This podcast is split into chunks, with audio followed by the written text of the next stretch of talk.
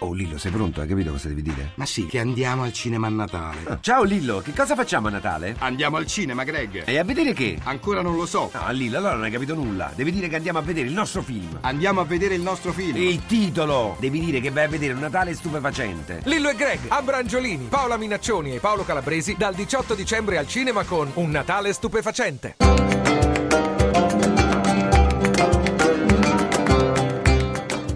Dialogo con l'Islam.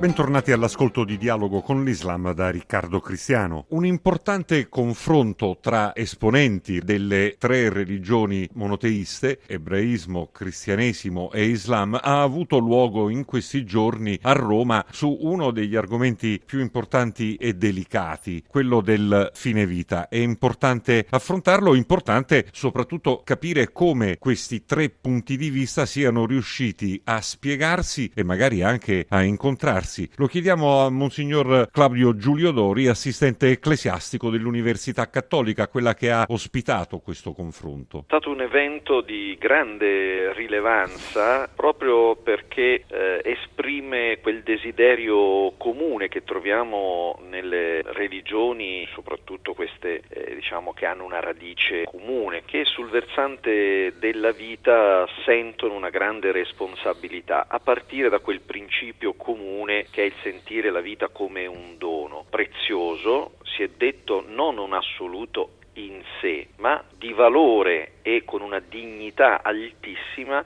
proprio perché è espressione di un disegno e di un amore straordinario di Dio. Questo rende visibile ciò che ogni uomo comunque con la sua ragione può cogliere, cioè la grande dignità della vita umana e sul fine vita c'è una grande convergenza nel ritenere che si debba provvedere con tutte le risorse mediche, ma anche con grande solidarietà umana alle necessità di cura. Questo senza scivolare in forme di eccessivo accanimento dal punto di vista terapeutico. Quindi un sapiente approccio al valore della vita da curare nelle condizioni attraverso le risorse eh, scientifiche, tecniche a disposizione, senza desistere da, dalla cura in modo immotivato, ma nello stesso tempo senza neanche accanirsi in una cura che finirebbe per violare la stessa dignità della vita che ha nel suo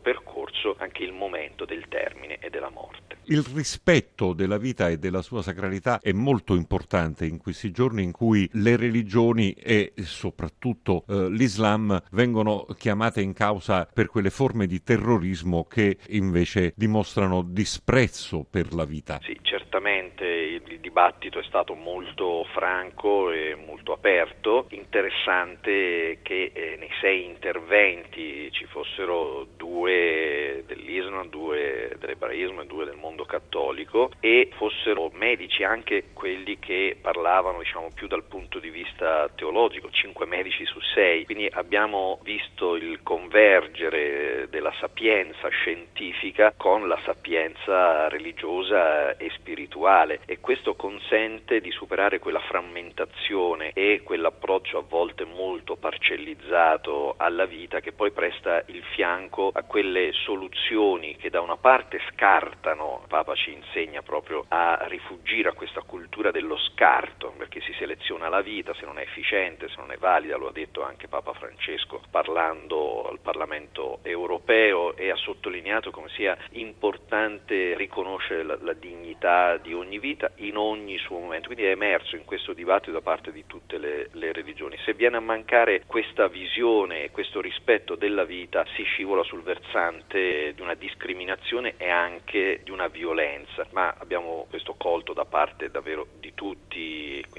l'Islam che era rappresentato in questa sede era davvero un Islam di grande sapienza e di grande equilibrio proprio nel, nel rispetto della vita con cui su questo versante del fine vita in particolare ci si è ritrovati in sostanziale sintonia. E tutti i documenti anche della Chiesa Cattolica quando parlano di ecumenismo e parlano di dialogo interreligioso sottolineano come è importante la testimonianza delle religioni nel convergere a servizio della vita, nel riconoscere e promuovere i valori valori della vita e anche questa circostanza ha confermato che questo è un terreno su cui il dialogo religioso consente di fare un grande servizio alla società e agli uomini del nostro tempo che su queste frontiere della vita spesso rimangono soli, confusi, abbandonati.